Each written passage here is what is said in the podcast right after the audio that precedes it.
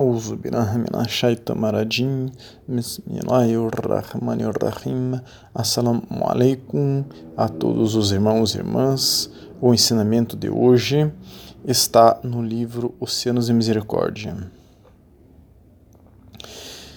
Shehnazin diz lá: sem poder espiritual, não podemos distinguir se nossas inspirações são boas ou más Poder espiritual é rima, né? é uma força de vontade de cunho espiritual. Né? Nós temos estudos sobre rima e temos estudos sobre intuição e estudos sobre inspiração, para as pessoas entenderem o que é intuição inspiração, apesar de que essa palavra aqui, inspiração, é, foi utilizada mais pela tradução, porque não é bem o sentido que Shinrazin quis por aqui nessa passagem. Então, quem quiser pode nos solicitar estes e todos os estudos que nós mencionarmos. Continuando, os profetas têm o poder de acender uma luz para distinguir o que vem ao nosso coração. Estamos sob o comando de duas forças poderosas, raiva e luxúria. Nós temos é, estudos sobre a raiva. Quando colocam ideias no nosso coração, é prazeroso e não temos consciência. Ele está falando sobre waswas, é, sussurros que são colocados em nosso coração. Inclusive, é, tem a Sura é, Anas, né, no Corão, que fala um pouco sobre isso. Mas enfim, sob seu comando, estamos no, sob o comando da luxúria e da raiva, estamos no nível dos, no nível dos animais. Se nós as estamos comandando, então estamos no nível da humanidade. Essa questão de nível, ele está se referindo aqui a níveis é, em relação à camada de nafs, níveis espirituais que vivem os seres humanos. Né? Se a pessoa está no nível dos animais, ela está no nafs salamara bisu. Se ela está no nível dos seres humanos, no nível normal, nafs salawama. Nós temos estudos sobre isso, pelo menos uns três sobre isso. Então, ter controle sobre nossa raiva e nossa luxúria só nos faz humanos normais. Né? A gente está explicando aqui essa passagem. Mas hoje a humanidade está abaixo do nível normal de um ser humano. Nós temos estudo, inclusive, que fala sobre isso, sobre a decadência espiritual da humanidade. Então é necessário um autocontrole sobre tantas outras características negativas né, da nossa é, constituição e esse controle é uma chave para a ascensão espiritual. Mas existem também outras chaves que podem ser conjugadas é, a esta. Né? Então, continuando, precisamos de um método e uma orientação para o caminho dos profetas. Nós temos um estudo sobre o caminho profético. São tantos males e jeans brincando com as pessoas, mostrando um jeito ruim e fazendo-as pensar que é um jeito bom. Temos estudos sobre jeans e sobre rukia, ciência islâmica de proteção contra a influência de jeans. Eles têm mais métodos do que você pode imaginar. Os jeans né, têm mais métodos de nos influenciar do que nós podemos imaginar.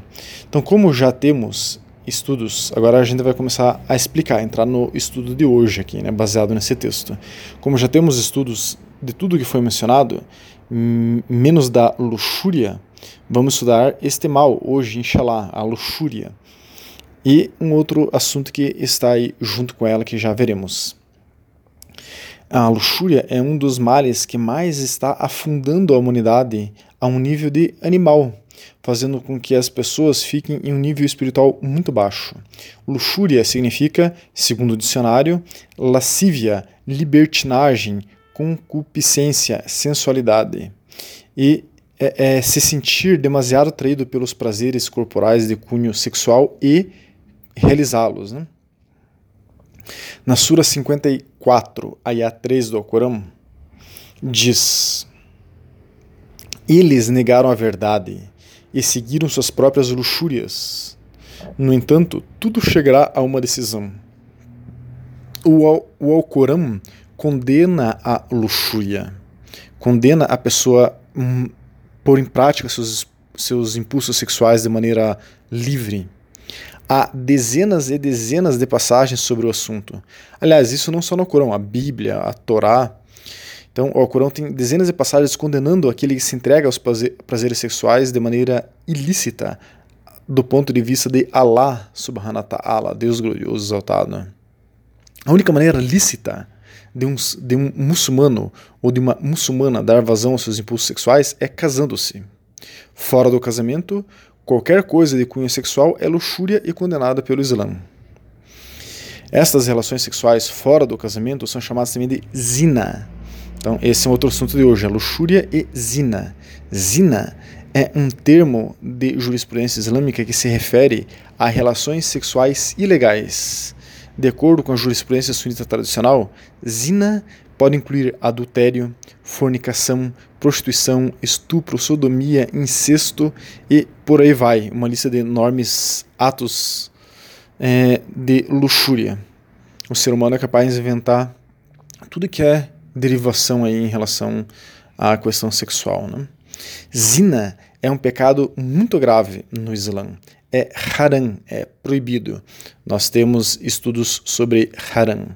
Zina é condenada no Alcorão em várias passagens, como a passagem 24, Sura 24, Ayah 2, que parte dela diz: a mulher solteira, o homem solteiro são considerados culpados de relações sexuais. E continua, enfim, essa talvez seja uma das. Essa, essa questão, esse ponto, né? Não cometer zina, quer dizer, não ter relações sexuais fora do casamento, talvez seja uma das coisas mais difíceis para os ocidentais se adaptarem ao Islã. Pois aqui no Brasil e no Ocidente, de maneira geral, se um homem é solteiro ou se uma mulher é solteira, não tem nada demais ele ou ela ter relações sexuais com quem quer que seja.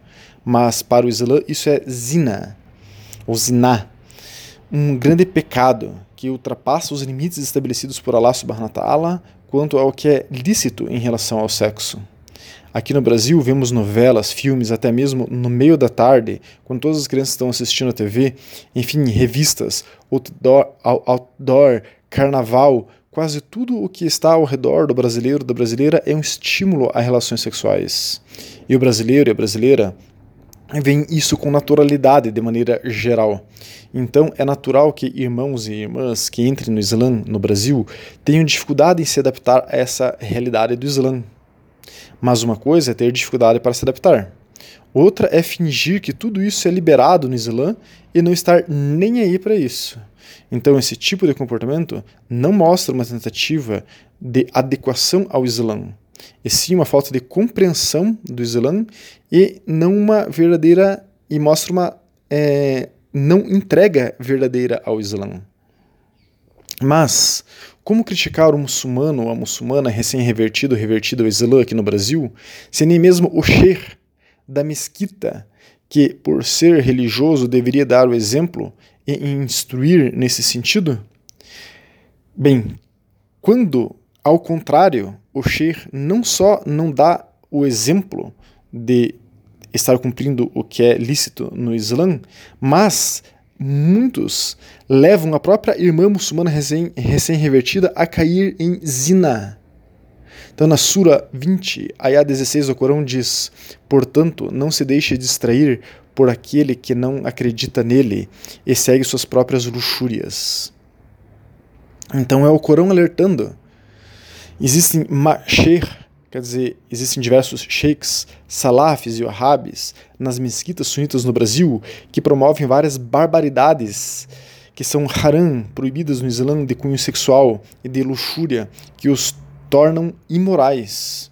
Não poderiam sequer ter a coragem de se dizer muçulmanos, porque promovem o haram. Muito menos líderes religiosos poderiam ser. Eles próprios estão envolvidos em casos de zina, casam irmãos que eles sabem, que eles conhecem, que são casados com irmãs que não sabem que seus maridos são casados, promovem mutar casamento temporário, sem a irmã saber que o casamento que ela está entrando é temporário, promovem grupos de redes sociais de sexo virtual, casamentos fakes para finalidades é, de luxúria, ou mesmo simplesmente é, abordam as, as, mulheres para que elas cometam é, atos de luxúria. Isso mesmo, isso é assustador que existam Sher, vários salafis wahhabis no Brasil, é, promovendo esse tipo de coisa por trás da organização de grupos assim de WhatsApp, de Facebook, que promovem é, esse tipo de coisa dentro do Islã. Então, cuidado, irmã, para não ser mais uma vítima de dezenas e dezenas de vítimas que nós temos notícias sobre esses assuntos. Há irmãs que se dizem sunitas, que, as, que ajudam estes masheir, esses sheiks aí, salafis arabes, que estão fazendo esse tipo de coisa no Brasil. Criam grupos, é, algumas irmãs, né? Criam grupos só com esse objetivo, mas nos grupos dizem que o objetivo do grupo é ensinar o Islã, mas na verdade o ensino do Islã é só uma fachada. Quase não acontece isso. O que acontece são promoção de atos de zina e de luxúria. Essas mesmas pessoas querem dizer depois que o sufismo está errado, que é bidá, que comete shirk, mas eles é, podem fazer as maiores promiscuidades sexuais e isso não é haram na mente deles, né? não é proibido. Um dos machers mais famosos do Brasil, que se diz sunita tradicional, mas não é, como todos eles, né, pois não segue nenhuma madhhab de fiqh, quer dizer, nenhuma escola de jurisprudência do sunismo tradicional, nem segue uma akida, uma crença, maturidi ou ashari. Esse sheikh que eu estou comentando tem milhares e milhares de seguidores, estava cometendo ziná com uma menor de idade, foi descoberto, seu casamento quase acabou, mas a comunidade Salaf Wahhabi conseguiu encobrir razoavelmente o caso e hoje, anos depois, a maior parte das pessoas sequer sabem disso. Ele ensina Islã sunita, não o sunita clássico tradicional, mas diz que é o sunita clássico tradicional, e ele ensina o Islã então para milhares e milhares de muçulmanos e muçulmanas no Brasil, e é uma pessoa que é, estava envolvido em atos assim e promove, que organiza, ajuda é, a que aconteçam grupos é, para essa finalidade. Né? O Alcorão diz na Sura 20, 16, né, que nós vimos, Portanto, não se deixe distrair por aquele que não acredita nele e segue suas próprias luxúrias. Então, essas pessoas que se dizem ensinar o Islã e fazem isso, não acreditam realmente no Corão e estão seguindo suas próprias luxúrias. Então, cabe ao muçulmano a muçulmana que segue e aprende o Islã com uma pessoa dessa, não se deixar distrair com esse tipo de gente, que na realidade é hipócrita. Nós temos estudo sobre a hipocrisia. Um sábio, que era um companheiro dos companheiros do profeta Muhammad, alertou aos muçulmanos e às muçulmanas que se entregam à luxúria que isso é uma forma de a pessoa ser dominado ou dominada por shaitan e que nós devemos resistir à luxúria e resistir à luxúria é uma forma de vencer Shaitan. Então, Muhammad ibn Ziyad, que é um lema sunita do século IX, que governou o Iêmen nessa época, ele relatou que é, Ab ibn Munab, é, que é este tabi'in, quer dizer, um companheiro dos companheiros do profeta Muhammad, no século VII, é, este Tabi'in disse: Quem colocar seus desejos sob seus pés, Shaitan fugirá de sua sombra. Aquele que supera seus caprichos com sua paciência, este estará entre os estudiosos virtuosos. Esse dito está aí na Hiliat al-Aulia 460. Então, é, nós temos vários estudos sobre Shaitan. O que este estudioso está dizendo é que a pessoa deve controlar os seus desejos, colocar os seus desejos embaixo dos seus pés, e Shaitan fugirá dessa pessoa. Como controlar-se, então? A maneira de controlar essa questão sexual é o casamento. Nós temos vários estudos sobre o casamento. Veja que Sheikh Shazia Ahmed, que viveu em Damasco, Síria durante dois anos, estudou Akida, crença islâmica, Fiqh, jurisprudência islâmica, Tajwid, recitação, Tafsir, significado do Corão e árabe. É, ele concluiu um mestrado em árabe é, no Texas, depois ele se mudou para Amman, Amman, na Jordânia, onde estudou mais é, jurisprudência e as ciências islâmicas, e agora ele está em Mississauga, no Mississauga, no Canadá, onde vive com sua família. Então, o irmão jovem falou que não conseguia controlar seus impulsos sexuais e não sabia o que fazer. perguntou para esse Shir, Shir Shazia Ahmed, o que ele deveria fazer. Esse Shir respondeu: Irmão, o que está, é, o que você está sentindo é totalmente normal. E qualquer jovem sentirá alguma luxúria em relação ao sexo oposto. Rezo para que você possa aprender a controlar seus pensamentos e sentimentos, o que é a chave para garantir que você não entre em algo que é haram proibido. O halal, permitido, significa satisfazer seu desejo com o casamento. Inshallah. E seu trabalho é se preparar para o casamento. Então, é, esta é a solução para essa questão. Esse Sheikh sunita tradicional clássico está certo, pois este é o Islã, é o que diz o Alcorão e o que diz a Sunna. Veja, Aisha relatou que o mensageiro de lá, o profeta Muhammad, salam, disse: O casamento é parte da minha Sunna. Quem não age de acordo com minha Sunna não faz parte de mim.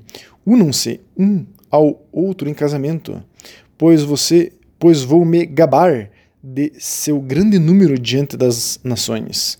Quem tiver meios, que realize o casamento. Quem não tem meios deve jejuar, pois o jejum restringirá seus impulsos. Fonte é Hadith Ibn Majah, número 1846, é um Hadith Sahir, autêntico forte.